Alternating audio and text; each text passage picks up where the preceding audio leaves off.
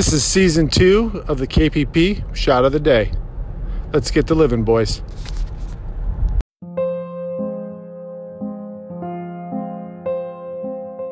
Nine eleven, and we never forget 19 years ago that tragedy and thoughts and prayers go out to all the victims and the victims' families and the unbelievable heroes that came out of the woodworks that day.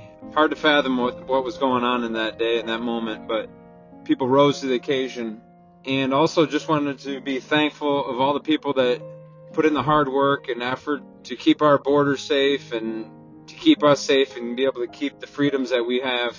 And to think that 19 years later that we haven't had another major terrorist attack because of the hard work of people that are doing the duty to keep us safe. Guys like Homeland. Thank you, Homeland. 9 11. Never forget. KPP.